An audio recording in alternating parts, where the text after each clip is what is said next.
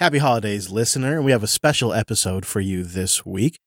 Some old friends joined the show for a 3D printing special with Alex.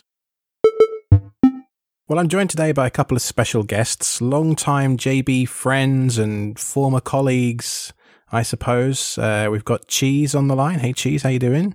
Hey, hey, how's it going? And Drew. Hello. Both of you are now in Colorado. You're both in Denver, uh, serendipitously, I suppose. Cheese, you're working for System 76 these days. And uh, what about you, Drew? I am working for the community college system. So we handle uh, basically high end IT and server needs for 13 different colleges across the state. And you do chew my ear off about OpenShift on occasion. Every now and then, yeah. It has been known. What about you, Cheese? What are you doing for System 76? Uh, right now, I'm working with the marketing department, uh, doing videography, photography, some animation, graphic design stuff, all sorts of fun, cool things. I feel like breaking out into Troy McClure at this point. You may remember Cheese from shows such as the Friday stream and all sorts of other Linux Unplugged, all sorts of stuff. If you're a long time JB listener, these two guys will be very familiar to you. So I've got these two today to talk to you all about 3D printing. This is a topic that we covered very briefly in an episode of Self-Hosted recently, and lots of feedback came my way that you'd like a bit more information. So I have two guys that are at different points in their 3D printing journey. So uh, just very quickly, Drew, perhaps uh, you could give us a very quick overview of where you're at in your journey and that kind of thing. Sure. So uh, just a few months ago, I purchased my first 3D printer and have been kind of getting up to speed since then. Uh, it's it's a smaller unit. It's uh you know we'll talk more about the actual gear a little later, but it's a very much the beginner's entrance style unit that one might pick up. It's not super fancy. So you're looking at this discussion through the lens of someone that's been printing for a few months. And what about you, Cheese? Where are you at in your journey? Uh, well, I've been printing now for a couple of years after encouragement. I believe it was from Linux Fest Northwest, where we all met up and uh, you had printed some some things, which encouraged me just to bite the bullet and buy a printer. And uh, so I've been using uh, basically the same printer as Drew for quite some time, and over the last couple of years, and learned that I enjoyed the hobby. So want to expand that and picked up a new printer recently. Yeah, I think I 3D printed a carabiner clip to hold my luggage together or something. Yeah, I believe I believe it was that, and uh, you you had also printed the the on air signs that were powered by the uh, That's right, yeah. the little Node MCUs. Those things are so cool. Yeah, I think that's what pushed me over the edge. Well, I'm glad you like them. Uh, of course, they're running WLED, so you know I hope you've been keeping them up to date. There's lots of new features on that stuff these days. Uh, on the ESP side of things, I mean, so I've been 3D printing a little bit uh, off and on for four, I guess, years. Uh, quite a long time, I guess. Um, I got into it through wanting to print little parts for my racing drones. You know, the, the perfect use case for me was to print custom holders for all the little tiny circuit boards that go into an FPV racing drone. And so I learned very basic CAD skills, uh, computer aided design skills, you know, through stuff like Tinkercad and Fusion 360. I am not very good, but uh, you know, I can print a 3D print a cube or a little square box I made for something easily enough. Um, and so, you know, I've, I've had a probably three or four printers. I think I'm on my fourth printer now. Uh, I've had some of the cheap Chinese ones and uh, I've got Prusa's these days, but uh, we'll come on to that stuff a bit more later. But first of all, I thought it might be helpful to sort of talk about what is 3D printing a little bit for those that aren't familiar with it. Would either of you two like to take that mantle? I feel like as the junior here, that you as the senior printer should take that. But uh, All right, fine, fine, fine. Okay, so what we call 3D printing is actually technically probably referred to. It's a bit like calling a, a Docker container a container and Linux container. Like it, it's that whole Kleenex debate, right? So, so what we're actually talking about is what's called FDM printing, fused deposition modeling. And essentially, what that does is it takes a spool of plastic filament. Uh, it can be of different materials. So there's three main types that I print with. Uh, I'll come on to those in a moment. But essentially, what FDM printing does is it takes in a spaghetti sized piece of plastic uh, forces it through what's called a hot end, melts that plastic at 220 ish Celsius. Uh, it varies on the different filament that you use, the, the chemical properties of that filament. Uh, so it takes that filament in through a drive gear, squishes it through the hot end, melts it, and then the pressure of the drive gears forcing that filament through forces it out of what's called a nozzle at the bottom of your hot end. And so the hot end is the thing that contains the thermistor and it's what contains you know, the chamber where the melted plastic is and all that kind of stuff. And right at the very end of the process is the nozzle, which is what, you know, if you've ever watched a video of a 3D printer printing, it's that kind of uh, nozzle shaped thing, funnel shaped thing on the bottom, uh, where the plastic actually gets extruded out of. And essentially, the basic premise is you can use uh, what's called G code to move stepper motors left and right, up and down, forwards and backwards. Um, you can use G code to control the movement of that nozzle such that it will form layers of plastic.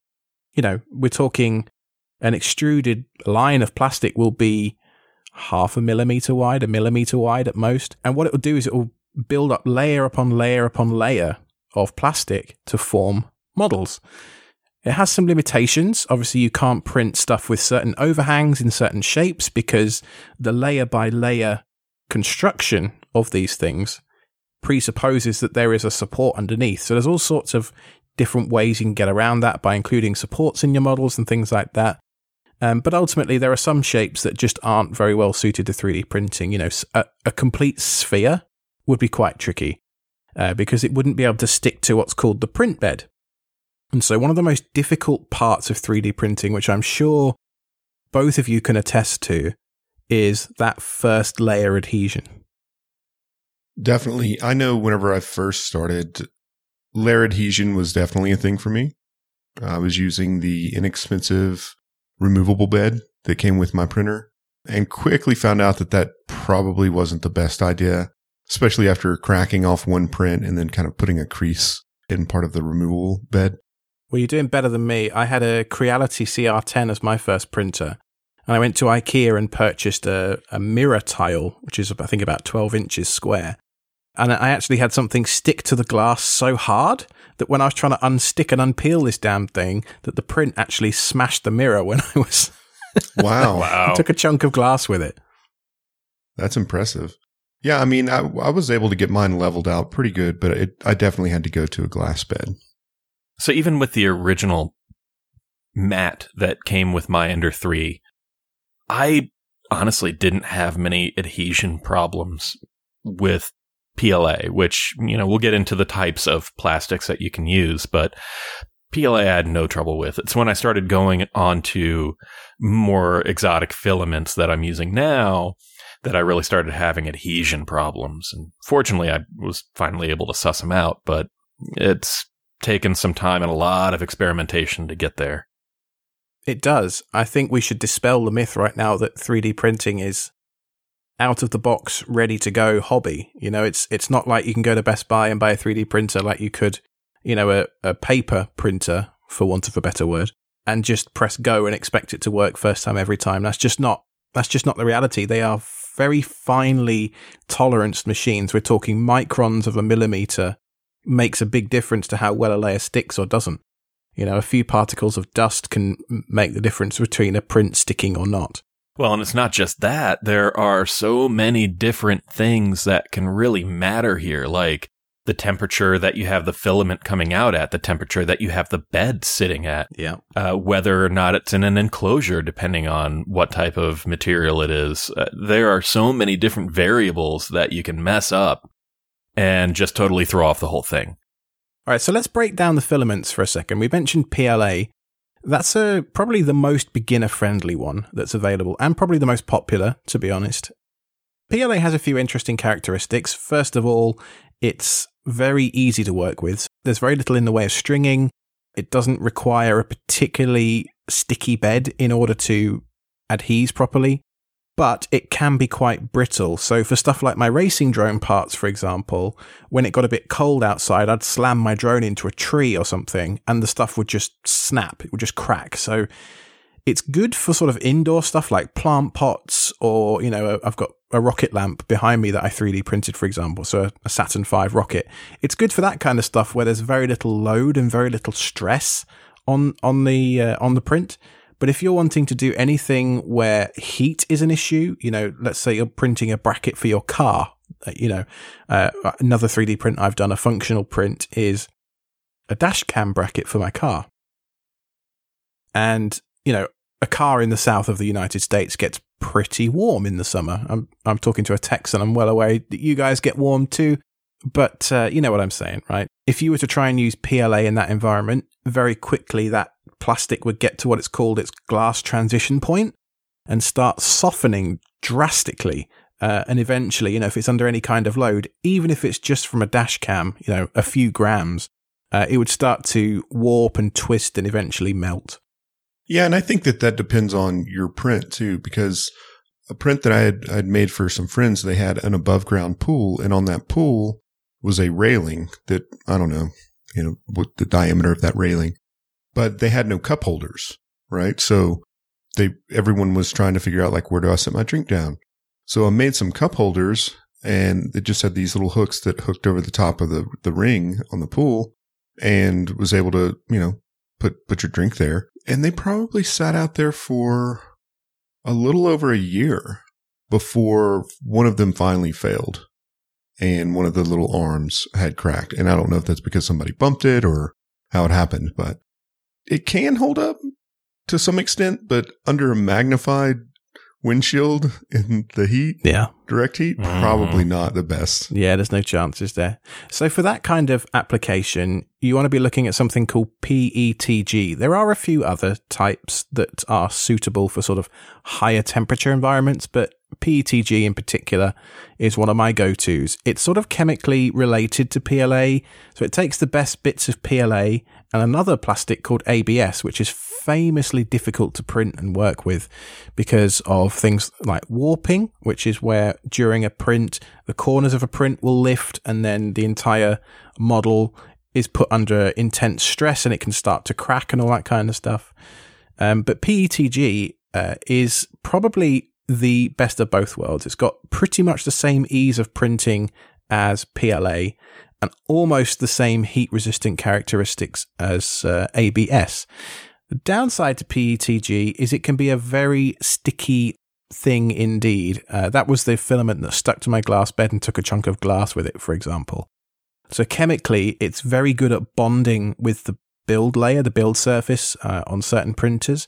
So for my Prusa behind me, for example, I actually have two separate sheets. I have a textured sheet from Prusa, which is actually designed for PETG, and a separate one for PLA, just so that I have that separation of concerns. I don't have to worry about glue sticks or any other kind of nonsense or tape or anything like that. It's worth mentioning too that PETG is the slightly more exotic material I referenced earlier that I was moving towards and was having adhesion issues. It does require more heat than PLA to really get it to flow nicely. And you also can't print as fast because, you know, to get it to where it's flowing well, if you get it flowing too well, then it bubbles and there's you know you need a hotter bed to really get it to stick well and it's just it's a lot more finicky but not as finicky as something like abs or or anything like that Yeah. So we're talking about with uh, with PLA, for example, that prints the nozzle is around, or the hot end, sorry, is around 180 Celsius, and typically I run my bed at around 60 Celsius. With PETG, I can run my hot end anywhere from 220 to 250, depending on the particular filament properties, and the bed is anywhere from 80 to 90 degrees Celsius. So there's a good step up there in the temperature and therefore energy required to use this filament. Um, but that's why it performs better in uh, you know heat sensitive environments. speaking of you know different filaments from different manufacturers can have vastly different responses like i'm using various filaments from micro center and I have my bed turned up to about 100. I find it works a little better, but I can print with the PETG itself down at about 230, which is the low end of what Micro Center actually recommends for that filament. Really, it just depends. Yeah, most manufacturers will print a recommended set of settings on the side, and that's a, generally a good place to start. But you will need to start printing things like calibration cubes and, you know, temperature towers and torture tests and all this kind of thing. If you're moving to a completely new supplier of filament and you're not seeing the results you would expect, there's all sorts of things on a website called Thingiverse that you can actually download for free to import into your printer's slicer software and send across to the printer.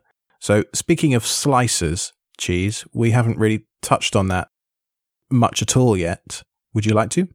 Yeah, so um, a slicer is basically exactly what it sounds like. Uh, as Alex had mentioned earlier, uh, with FDM, you're laying down layer by layer. So a slicer will take your your 3D model and separate it layer by layer, uh, drawing the path and or creating the G code uh, that allows the printer to know in X, Y, and Z in space where the nozzle needs to be at any given time. And then once you've taken your model and you've sliced it, then you can import that G code directly into your printer and uh, and print your model. So there are a couple of different pieces of software. Um, Cura, which is one that I'm a little more familiar with. That's C U R A. Um, it's it's really great. Um, and then Prusa, uh, the the manufacturer of 3D printers, actually has their own piece of software. I think they uh, it's a fork of Slic3r Mhm. was the original name, uh, and now it's just referred to as Prusa Slicer. Um, but it's kind of the de facto for them. Spelt slick 3R if you're looking for yeah, that on the yeah, internet. Slick three R. Yeah, that's it. It's Leet Speak spelt right. But yeah, it's it's uh it's it's a great one as well, and I'm I'm learning more of that now that I've I've purchased a Prusa printer. But uh, Cura is also fantastic, and uh, there are a lot of settings that you can take from other resources. So I know Chep is is one of the guys I took res- um, his uh, his settings uh, for Cura originally, and you know they worked really well for me, better than the stock settings that were that were suggested by Cura itself. So So I'm pretty curious uh, to to know how the humidity has affected you because I know you've just moved from Texas to Colorado, and obviously there's a drastic humidity difference between the Gulf Coast and the Colorado air, and and PETG is famously hygroscopic. So what that means is it will absorb water from the air around it. So you know, me and Raleigh, for example, with my relatively high humidity, I have to keep my filament in a dry box full of silica gel in order to try and keep it relatively usable. I was wondering, have you noticed any difference in how you store your filaments and how easily they print or not at the different altitudes and humidity levels? Well, for me, I haven't really experimented with much outside of PLA. So um, I know the PETG, like you said, has has a lot more uh, is hydroscopic, as you mentioned. Um, but I will say that with PLA, I have noticed that moving from Texas uh, along the Gulf Coast to here in Colorado, um, even the PLA it gets more it gets more brittle than normal. Um, so I, it's not like I keep it in a humidifier or something, but uh, once I get through the the batch of filament that I have now and I move over to PETG, I'll, I'll know a little bit more. But so far, the humidity and the change in humidity has affected the PLA, but not significantly to the point where I can't print with what I have. So How about you, Drew? How's your experience been? So, you know, I've only been doing this a few months. I'm not sure how quickly PETG, under circumstances like yours, Alex, would would really take on enough water to need to be dried before printing. But Could be a month. It could be three or four months. I mean, it really depends. Like, for example, you you were living in Georgia before, Yes. and now you're in Colorado. Right. Similar thing as cheese, really. You know, an, an ocean level of Gulf humidity moving up to the mountains. You know, so Right. So here, I have had my PETG sitting out for a while, and I've also I keep it in a box most of the time. But I don't like after a print finished, heat up the end and pull the filament and put it back in the box. I tend to just kind of leave it on the roll. You should be fine where you are now. I mean, uh, I was wondering whether you'd noticed any difference in terms of how, because I know, for example, things like boiling a kettle takes longer at altitude, Right. and you know, baking recipes are slightly different. Yeah, exactly. Uh, so no, I haven't had any issues just leaving my PETG on the roll for weeks. Still prints fine. All right. Well, talking of software, we mentioned Prusa Slicer and Cura. Those are the two main slicers. There's another piece of software that I think everybody ought to know about called Octoprint. Wonderful piece of software. It's like the best thing. Wonderful.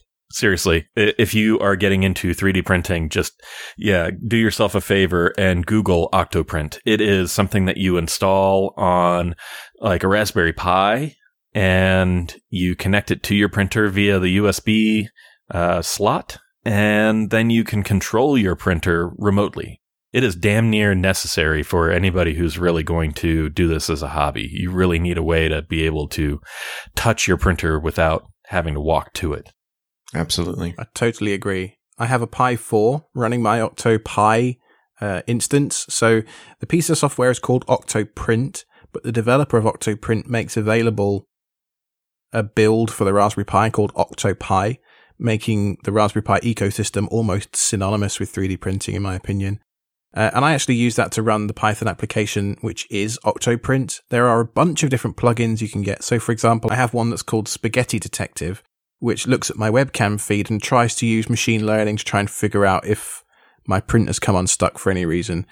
Uh, that's a fun one. There's another one that does Telegram integrations, so I get notifications and I can control my printer via Telegram bot. I can get GIFs as well, all that kind of stuff. There are hundreds of plugins. We couldn't possibly list them all. Uh, MQTT is another one. Yeah, MQTT is awesome. Uh, the time lapse plugins, Yes, that one is great. the webcam plugin, just in general, to let you monitor in real time. Uh, there's even cost estimation plugins. So based on the G code that you provided, it will estimate how many grams of filament and how much that filament cost and therefore how much a print's going to cost. So there are a lot of things in Octoprint that there's really nothing out there that compares to it that I've seen. And it's probably one of the best uses for a Raspberry Pi, especially if you have, well, specifically if you have a 3D printer. For sure. Now, I would probably suggest running it on a Pi 4. I've been running it on a Pi 3B Plus for a, a year or two, but I upgraded about six months ago to a Pi 4, and it's it's night and day difference. It's so much faster, and I would highly recommend a Pi 4 as a baseline if you're just getting into this. So a few months ago, you know, everybody from JB came out to Denver and we all had a jolly good time, but Linode was giving away uh, Raspberry Pis at our little meetup and I managed to win one, right? So Yeah, you did. that's what my Raspberry Pi from Linode is doing. So, uh, oh, awesome. Rad. So the final filament I think's worth talking about is TPU, which is a flexible filament. Have either of you experimented at all with flexies? Not yet. Looking forward to it though, but not quite yet. Yeah, it's a world of pain. Not at all. I mean, I'm I'm familiar with TPU in that yeah, I've purchased phone cases before, but uh, as Mhm. far as actually making it myself, no, I haven't. So with the Creality CR10 I used to have in London, I was printing a lot of drone parts, as I said, uh, which included stuff like GoPro mounts. Like like I say, when I smashed into a tree, I wanted some give in the part, so it didn't just smash into a thousand pieces. Uh, and with the CR10, it had what's called a Bowden tube extruder, which essentially means that the gearing which feeds the filament into the hot end is on the main body of the printer connected to the extruder via a plastic, well, nylon tube. Whereas the Prusa has what's called a direct drive extruder. And I've had a lot of success 3D printing with the uh, flexible filaments on the Prusa simply because there's a lot less chance for a flexible filament to kind of collapse on itself and start tying itself in knots like spaghetti uh, on the direct drive printers. Yeah, I haven't had much experience, uh, actually no experience with TPU yet, but from what I've heard, the direct drive is kind of the way to go for that. Um, because and depending on the extruder itself, right? It, the extruder itself can have one gear or multiple gears in it. So with multiple gears, you're able to pull filaments that are maybe a little bit more difficult uh, to pull through and through the hot end and, and out the nozzle. So I'm looking forward to it. I kind of want to print my own phone case, but we'll see. I don't want to buy a whole roll and then just be sad because I can't print with it. And now I have a whole roll of TPU. One thing I will say is TPU is incredibly hygroscopic, so just bear that in mind. Uh, there are some more exotic filaments, you know, there's carbon fiber based ones, but once you start getting out of those main three that we talked about, so PLA, PETG, and TPU, once you go outside of those three mainstream ones, there are significant compromises to be made with all the different other plastics that are available. There are too many for us to get into today, um, but that's an overview of most entry level filaments for most beginners. Linode.com slash SSH. Go there to get $100 and 60 day credit on a new account. And you go there to support the show. What I love about Linode, straight up, it's fast, reliable cloud hosting. And you should really go try it for your next project. It also makes for great R&D if you want to learn something and spin it up super quick. I guess back in the day, I used to fuss a lot more with VMs on my workstation. But these days, I just jump on the Linode dashboard and I get it going in no time. And one of the things I love is when I'm setting up a system, you can actually get console access through an SSH session. They even just give you the command right there in the dashboard. You highlight that, copy that thing, post it into your uh, terminal. You hit that sucker in, and then you're actually like in an SSH session looking at the console of your Linode machine. It's it's awesome. It's just those kinds of things that make it fun for when you really want to get down deep. But they also have like the one click deployments of stuff. You know, like maybe you want to do a GitLab. Maybe your own Jitsi server. Get rid of that Zoom. One click deployments for that kind of stuff. And they've been rolling out PCIe NVMe storage, so things are real nice and fast. And they have 11 data centers around the world, so you're going to find something close to you or your clients or whoever you want it to be close to, because there's 11 of them. and Linode's been doing this for 18 years, and they just keep dialing it in and making it better and better. So go see it for yourself. Use it for your next project, deploy something, maybe run a game server up there. Go have fun and use our promo code and get $100. It's linode.com slash SSH. So then there's a question about do I need an enclosure to 3D print? And the answer is maybe. I mean, there are a lot of factors that kind of go into it, but the main one is do you need to really contain the heat? For one. And two, are there environmental variables in the area that you're going to put your 3D printer that you might benefit from using an enclosure? And in my particular case, I have lots of pets with lots of loose fur. And that was the primary reason that I bought one. I'm pretty sure it saved a number of my prints already.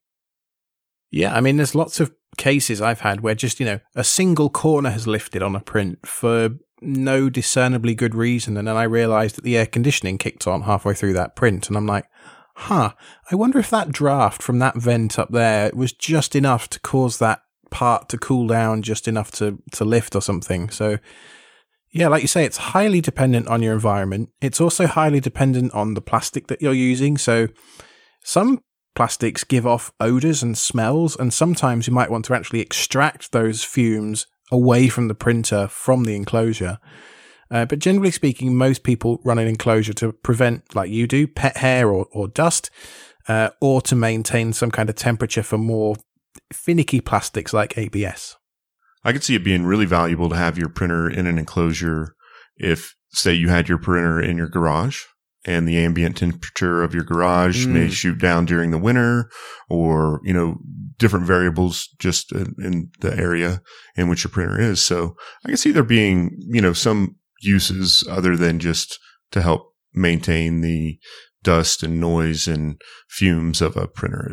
So yeah, totally agree. Garage is a great shout, particularly in a garage as well. You're going to end up with a lot of uh, environmental debris in there because they're not as well sealed as a house, for example. So, all right, should we should we take a few moments to discuss the various different printers that we all have and and the gear that we've got? Yeah, let's do it. Drew, would you like to go first?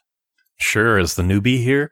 Um, so I bought an Ender 3 Pro, which I then very quickly upgraded various parts of. Uh, one thing that I saw on the Ender 3 subreddit that I really, really enjoy is that when you buy an Ender, you're not buying a 3D printer, you're buying a do it yourself 3D printing kit. Yes, you are. Yes. And that is absolutely so true. I have replaced a number of things on my printer already. I went from the Bowden tube setup to a direct drive And I've also replaced the original hot end with an all metal one, which is to say the original one had a, a piece of plastic tubing that goes all the way down almost to the nozzle to feed the filament. And the one I replaced it with has a fully metal body so that you don't have the issue of if you print it too high of a temperature that that tubing starts melting inside the hot end, which can happen once you start getting into things like PETG. Uh, so I just didn't want to deal with that. I went ahead and upgraded to the direct drive. I've also upgraded to uh, what's called auto bed leveling. So with a normal 3D printer out of the box, typically, uh, at least for the lower end ones, you have to manually go down there and measure down to the millimeter every corner and adjust the height so that it is the same distance from the nozzle all across the whole bed. Potentially every single time you print as well. Exactly. Yes. Sometimes the vibrations of the previous print cause your calibrations to be off. Oh, it was just, you know, I mentioned I had a CR10 in London, which I sold before I moved to America. And uh, that had manual bed leveling on it. And it was just the most frustrating thing in the world. You just, you didn't know if it was going to work until the first layer was all completely done. Right. Yeah. So now with the auto bed leveling, it literally will, before print, go through and take measurements in nine different spots. And you can tune that depending on the firmware you're running. But on mine, it's nine different spots across the bed, saves that value. And then when it goes to print, it pulls that value up, shows itself a mesh and says, okay, this area is a little lower. So I need to compensate for that. This area is a little higher. Need to compensate for that. And so it takes something that's not level and essentially adjusts itself to make it level. One of the best upgrades. So you have just outlined my primary argument for not buying an Ender very, very eloquently, and I appreciate the fact that you did. I'm curious to know how much did you spend on it in, in the first place, and then how much did you spend on on upgrades? Yeah, I'm, I'm curious. So the original Ender I found on clearance at Micro Center for 200 bucks. That's a great price. Yes, yes, it mm-hmm. is. So I snapped that up. And then the upgrade kit with the auto bed leveling, and uh, it also had the silent board, which is the upgraded V2 board, as well as the V2 screen, which the V2 is the next version up from the Ender 3 Pro. So I got all of that for under a hundred. And then the direct drive was about 60 bucks. The all metal hot end was about 40. And then I also replaced the cheap brass nozzles that typically are yes. the things that come with it and that most people buy and like packets of 20 because they wear out after like three prints in my opinion. Um, i replaced that most recently with a nozzle x which the nozzle alone was $40 so far it is worth every penny. I'm 60% through my first print with it and it has had no issues so far. Fingers crossed it's going to be a great upgrade that outlasts the actual printer. Uh, so all in, I mean, we're talking what less than five hundred bucks. Mm-hmm. Yeah, probably around four hundred bucks or so. Yeah, and uh, I feel like I've got a really good machine going now. Those are some solid bargains, dude. Mm-hmm. I think the next time I want to buy something off, uh, you know, from Goodwill or something on clearance or Micro Center, I'm going to deploy Drew to go and find it for me. That's right. Dealhound Drew find any 3D printers wherever you go. That's right. I like it. you know, to be honest though, Drew, I think that that's probably about the same that I have into my Ender. Uh, somewhere sub 500 bucks, I would say. So you went with an Ender as well, did you, Cheese? Yeah, I went with the Ender 3, the Ender 3 Pro. Um, basically the same printer as, as Drew. Uh, I got it for 180 ish on sale through Creality.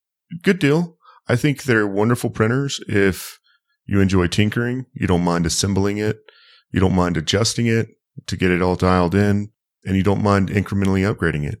I think that's particularly interesting because I know that you've just bought yourself a Prusa. Yes. Which is a, something I'm a huge fan of. And I'm really curious to get your take as someone, you know, besides me that's just used both an entry level now and what is considered the the Rolls Royce of FDM printers, the the Prusa i3 Mark III. I'm, I'm curious to know what you think now of now you've used both. Um, I I think there's a place for both. I think the Ender's great to get started on and see if you like the hobby. Um, and then I think most people find themselves looking at Prusa or other high end 3D printer manufacturers for something that is um, more just kind of turnkey and reliable. Yeah, 100%. And that's definitely what I've gotten with the Prusa. So, well, let's not forget as well that the Prusas are 750 as a kit and uh, $1,000 uh, pre-built. So yes. they're twice the price. They are twice the price. Um, I just splurged and bought the thousand dollar kit, the pre-assembled kit. Um, it came in obviously pre-assembled. See, I have strong opinions about this as well. I think that everybody that's buying a Prusa should, if they have the time and the means, you know, should go through the process of, of, of building it. Because the first time I built a Prusa, uh, I, have built two now. Um, I learned so much about electronics, about how different screws fit through different things, and just quite what 3D printing's capable of in terms of, you know, part tolerances and the strength of different pillars and all that kind of stuff that's required. Uh, highly fascinating procedure. Yeah, I mean, I think it's worth doing that. Um, I'm not against that, but I felt that I had kind of already done that with the Ender. Mm. And yeah, I could see that. To, to, when I had gotten to the point where I wanted because I generally don't purchase things like this for myself or uh, I wanted to have something that was turnkey, right? So I just wanted to pull it out of the box, set it on the table, plug it in, go through the initial setup. Um, some of the things that you get with the Prusa that you don't get with, say, an Ender. Um, the Prusa comes with a handbook that goes through everything you need to know about the printer. It's about as thick as a Bible. It's amazing. Yeah, it's it's it's it's a great it's a great handbook, great uh, documentation. Um, not that, that you can't find great documentation for an Ender or something like that. Probably not through the vendor, more so through third parties, but um, there's documentation available there. Prusa sets the bar, in my opinion, for documentation, for customer support, and, and also, you know, not, not to come across as too much of a fanboy, but everything they do is open source. You know, the hardware designs, the drawings, yes everything is open hardware. It's all based off the original RepRap movement. It's all designed around 3D printers printing more 3D printers. Correct. Uh, which is kind of a it's machines making machines. So uh, Matrix, watch out. But um, in my opinion, as a company, Prusa do so much right. They're based out of the Czech Republic in Prague. Josef Prusa is incredibly uh, present on social media. He also does a lot of YouTube stuff. Uh, you know, you'll frequently see him on with Joel Telling, who's the uh, 3D printing nerd on, on YouTube. And you know, there's there's so much in my life that is you know open source. You know, working for Red Hat, obviously, open source is at the core of everything that pays my mortgage, and you know, it's been a huge factor in my personal journey with Linux and and everything else. You know, so the the fact that I can also buy a piece of hardware that is totally open, hundred percent open, uh, and the vendor has shown a commitment to doing everything open for a decade or so now. For me, Prusa is just a, you know, I'm I'm a fanboy. I'm going to admit it, but um, is pretty much untouchable in in my opinion. Yeah, I mean, Prusa does a lot of good things, right? They even have their own uh, prints library, similar to Thingiverse. Um, but on that, on in that same vein, the Ender three from Creality is open source and open hardware. The only because of Prusa. Absolutely. Well, they set a bar, right? But and it didn't uh, used to be. I, I, if I recall correctly, it wasn't open, and then Creality bowed to public pressure and eventually released drawings that were of a questionable quality to start with, and then they've improved with time. Well, I mean, I don't, I don't know about that. I haven't, I'm, you know, I'm not here to, to bash on Creality, but I'm just saying that that they also have open really. source their hardware. You know, I think that it's good to have someone like Prusa in the market to help push those narratives and to help push the way that things should maybe be conducted in an ecosystem, right? So, um, by making these things open hardware and encouraging others to do so, I think it's awesome.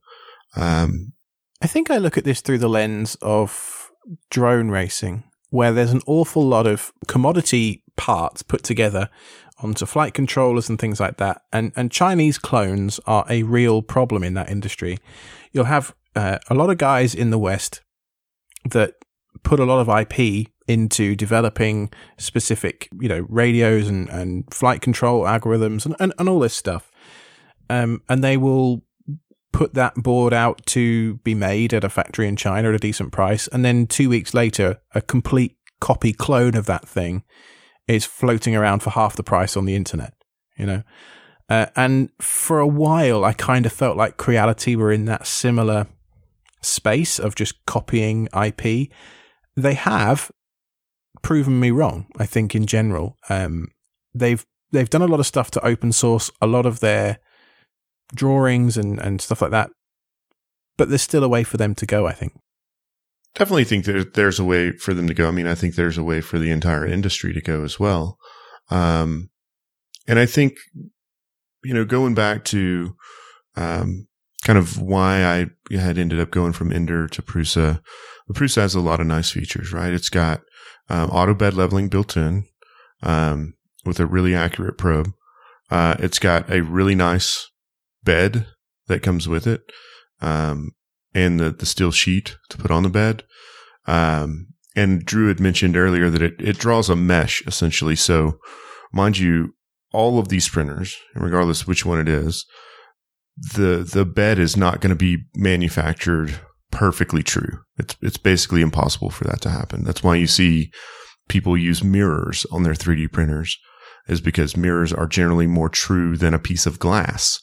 Um, because if you had a mirror that wasn't true or flat, um, then you would have a funhouse mirror.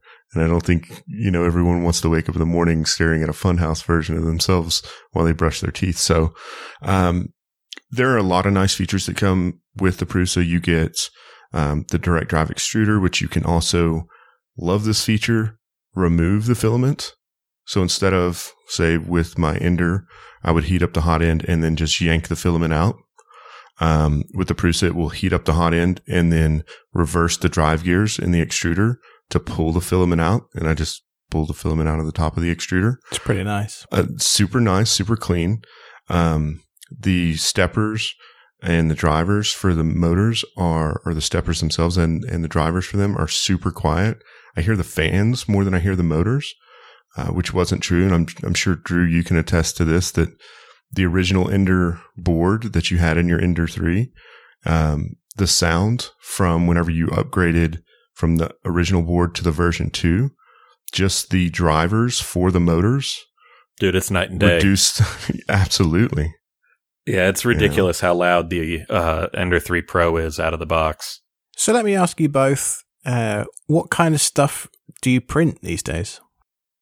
So I've been printing lately uh, things like cases and stands for various items that need them around the around the house. Some things for some musical instruments and things of that nature. Uh, my wife and I, when we first started getting into 3D printing, part of the goal was to design things, print them, and then use her Cricut maker to print vinyl, which could then be 2D printed to have her designs on them and then go onto the 3D objects uh, to sell through her store. That's very cool. So that's coming. We both need awesome. a, a, little more experience with our individual parts. Like I need to get a little better. I haven't designed anything yet as far as 3D printing is concerned. That's, you know, that's the next level up, right? That's a whole nother ball game, man. Absolutely. I'm getting used to making the filament do what I want it to do before I try to make it do stuff that we're going to sell. Understandable. Absolutely. Uh, for me, I've been printing, well, uh, shortly after, I would say maybe four months after we got our printer, uh, COVID hit. And like many makers of the time, Alex, I know you were one, um, and had encouraged me to get onto the bandwagon as well. Started pitching in and making, um, face mask or, or shields um, using our 3D printers and, and some other materials. Uh, so I spent a lot of time doing that, printed a ton of those for schools and nurseries and random public places. Uh, but I enjoy printing cases, little electronics projects. I think after seeing your uh, recording sign project, and it also got me kind of into microcontrollers. And I think that 3D printing helped kind of drag me there too. So, um, like I've printed a little project that has a 0.96 inch OLED screen that basically connects to Octoprint, tells me the progress of a print. Um, sits on my desk. It's powered by five volts. Just recently finished printing a case for a Stream Deck, uh, that I'm planning on making using a Arduino Pro Micro, um, some sliders and actually some of the Jade switches that are left over from the launch keyboards. Uh, sometimes in our shipment of switches, we get bent pins. And so we have like a bent pin bucket. Uh, so I rated the bent pin bucket and found some switches, uh, to include in the project. So Nice. looking forward to getting that one done. But I think as you start with the hobby, you find just, you know, things that you can print online, things that are useful. Uh, then you drift into kind of designing things and, um, the next thing you know, you're just absolved in it. I guess it's kind of like, it's kind of like a drug addiction to some extent, right? Like, Maybe a drug addiction would be cheaper at times. uh, at times, I mean, at times, right? Maybe. Like, maybe. Uh, I- wouldn't imagine over the long term, right? Maybe short Maybe term. but like you know like like drew said buying the upgrades and upgrading they get you just kind of get into this something i don't know what it is it's it's like this thing that just pulls you forward to like let's make all of the things how can i just make this myself um instead of just being a consumer and just grabbing the first thing off the shelf that kind of fits your needs or solves your problem it's nice to be able to actually make something yourself to solve that problem Totally agree. An example of that in my life recently, my daughter recently figured out how to crawl. And so obviously we started Mm. needing to baby proof the house. So I've printed Yes. uh, corner protectors for, you know, things like coffee tables and the outlet prong protector things, Yes. you know, uh, all sorts of little things like that, you know. Have you printed any little door locks for like under the cabinet?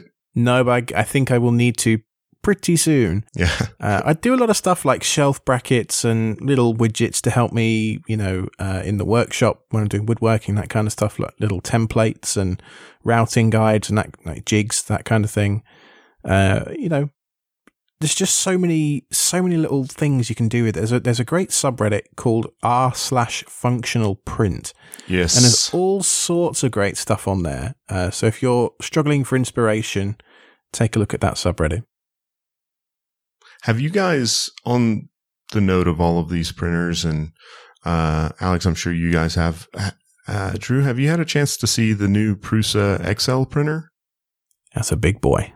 I have not. How big is it? It's it's XL. I mean, it's not double XL, but it's XL. But it also has automatic uh, extruder tool head changes, so you can have multiple filaments loaded. Like I think it's five filaments loaded at a time, and it will just pick the head and pull the hot end and So head. ty- typically, a Prusa is nine inches tall by eight inches front to back and left to right. right. The Prusa XL is 14 inches square. Just that's its build volume is front to back, left to right, up down, 14 inches. So significantly larger. And in order to do that, they're charging $2,000 as a starting point for this printer. Bear in mind, a normal Prusa starts at 750 and they've got the Prusa Mini as well, which starts at three, 400, something like that Right. to compete with the Enders.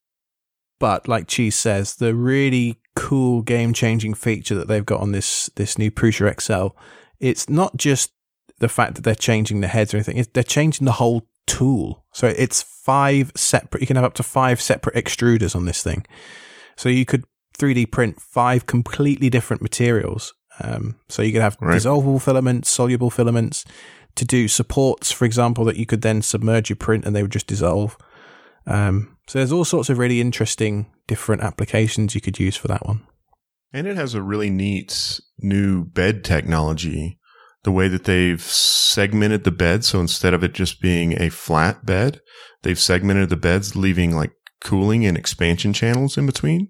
So that as the print, as the bed heats up and expands and contracts, um, it, you'll be less likely to have warpages on the bottom of your prints where they're adhering to the bed and stuff. A lot of cool new tech, definitely uh, coming out from Prusa, which I think is going to set the bar for everyone else going forward. And, um, you know, hopefully we'll, we'll continue to do this ourselves and next year we'll sit down and see where we are. But, um, I did have a couple of questions for you, Alex and Drew as well. Um, do you guys weigh your filament before you put a print together? So if you know that you're going to have an extended print, do you weigh the filament that's on the roll before you load it into your printer to make sure you have enough filament, or do you just cross your fingers and hope that you have enough filament? I do the cross and clench method. Yeah. okay. The Prusa has a filament run out sensor, so I'm not It too does. worried. Yeah, and my upgrade kit also came with a filament runout sensor, which I haven't actually installed yet. Uh, I need to do that, but I also haven't gone through enough filament yet to uh, really make it necessary as of now. Got you. Got you. Um, but I mean, do you weigh your filament? How do you measure to know if you have enough filament on a roll to, to complete a print? Do you just do the same method, just the cross and clinch method? Yeah, pretty much. I eyeball it. Yeah. You're like, mm, that's roughly half a roll. We can roughly get this much out of it. Well, I haven't gone even through half a, a roll of any of my individual rolls yet. I've got like eight different rolls of filament sitting around, and I've kind of played with each of them so far. You know, If you consider that each roll of filament is a kilo, typically it's a kilogram, that's a lot of plastic. So you'd be printing something pretty massive in order to go through an entire roll in a single print. Yeah. I think where it matters more is where you're trying to use up the dregs, for example. Um, Absolutely. and that's, that's why I'd asked. Yeah. and I got pretty good when I was doing the mask making that you referenced uh, when COVID first started. Uh, kind of doing like a hot swap. I would sort of sit, you know, printers next to me on my desk. I'd sit and watch it, and and then I would have the second spool ready, and I'd just sort of get a lighter and fuse it together really roughly, and then Wait, sort of what? file it down a little bit and sort of show it, and it would it it would be fine. It would jam occasionally, but most of the time it was fine. I I never thought of that. Whilst doing that, I would do the same, but I would just watch Octoprint and then hit pause You could do that. That's probably safer. And then just swap the filament out. That's probably safer. I, I never thought of. I mean, that's a good way to do. it. I mean, I guess you could potentially introduce clogs, but I could potentially Uh. burn my house down, but apart from that, only. I mean, only you know the the nozzles are only a few cents each if you get the cheap brass ones that uh, Drew had mentioned earlier. Um, what about maintenance? What do you guys do for maintenance on your printers? there is an excellent video by a, a Welsh guy on YouTube whose name escapes me, but I'll put a link to it in the show notes. Uh, where he talks through dismantling a Prusa, for example, and all the different oils that you need to put on various different parts and what have you. Um, I tend to do it on an annual basis or as often as I Okay. can be bothered. Uh, it really depends how much you're printing, how many hours a day you're printing, that kind of thing. My printer sits idle much more than it's printing, to be perfectly honest. Uh, so I don't feel the need to do quite so much maintenance. But if I was running a print farm or something, I would definitely put it as part of a regular uh, regime. Gotcha. What about you, Drew? I don't imagine you've done much since you haven't had a printer too long, but what kind of maintenance do you do? As far as like the printer maintenance that Alex is talking about, I haven't done any. However, you know, uh, once a week or so, if I have an issue that I notice, like there's, you know, the x axis is a little wonky on a print, I'll go through and I'll check the belts. Um, Right. You know, spot checking various things. Uh, one thing I will say is after every print, I will go through with a microfiber cloth and just wipe down the bed, wipe off the nozzle, make sure that everything's, you know, clean and ready for the next time I go to print. Uh, that is one thing that I would say is well worth doing is just having something around to just wipe down the bed and wipe down the nozzle at the very least every time you do a print. Uh, just because you can get stuff that maybe attaches to the nozzle, although it's less of a problem if you have one of the nicer nozzles than it is with brass, but Right. still, it's good practice to clean up after yourself in your workspace. Yeah, and I would say that I, I do that as well. Every time I have like a little spray bottle of isopropyl alcohol and a microfiber cloth that I just spray down and, and wipe the bed every time Yeah. I finish with the print. I used to spray mine down, but now with the PETG, because I am printing on tempered glass, I do use glue stick. ah, Uh, so I tend to leave the glue stick. I don't wipe that down after every use. I Yeah. will, uh, I'll do a number of prints before I go through and wash it off and reapply. That's one of the beautiful things about the Prusa, though, is I, I can't remember the last time I cleaned my bed. Maybe that's bad, but it, it just works every time.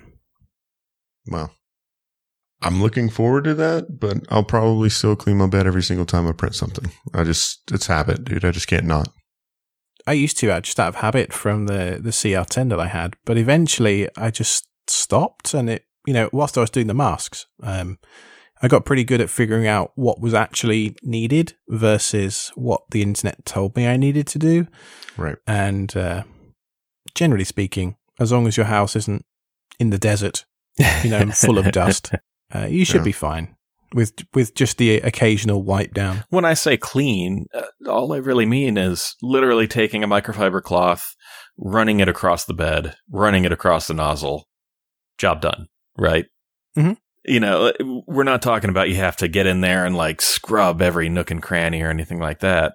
No, you know, it's uh, I, I had to do that on my glass bed with the uh, Creality that I had. oh well, Take some dish soap and wash it, wash it with love and care and affection, and then never touch it and get my. It was just a pain in the ass. after every print. Pretty much, yeah. Oh God, Wow. that's horrible. Bear in mind, this was like four years ago. Before you know, things have come on a bit of a way since then. That's fair. Yeah. No, I mean, for anybody listening, if you're getting into it and you want to take my route where you're kind of spending a little less money and, and doing some DIY upgrades, go get yourself some, some decent quality glue stick.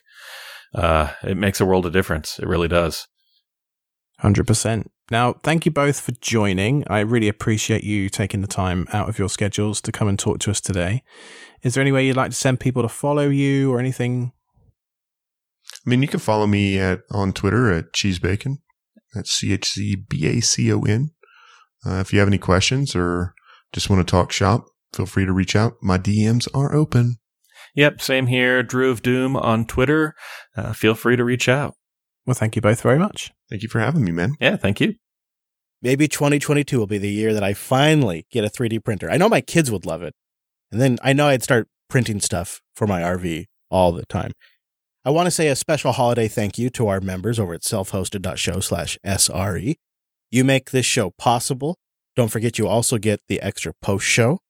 And we now, after a lot of, I guess the uh, term is popular demand, as they say, we now have a network membership at jupiter.party. You can gift it as well. We'll have that for a little bit longer.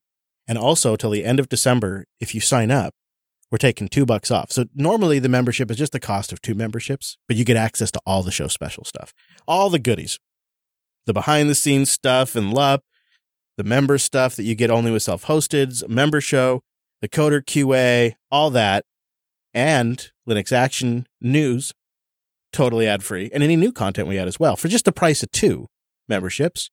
But right now, until the end of the month of December, we're taking two bucks off for a year. This membership is designed to let us be picky, to make sure we choose the right sponsors. We get a lot of emails that come in, and, um, you know, we don't want to be in a position where we have to work with a sponsor that we don't actively believe in.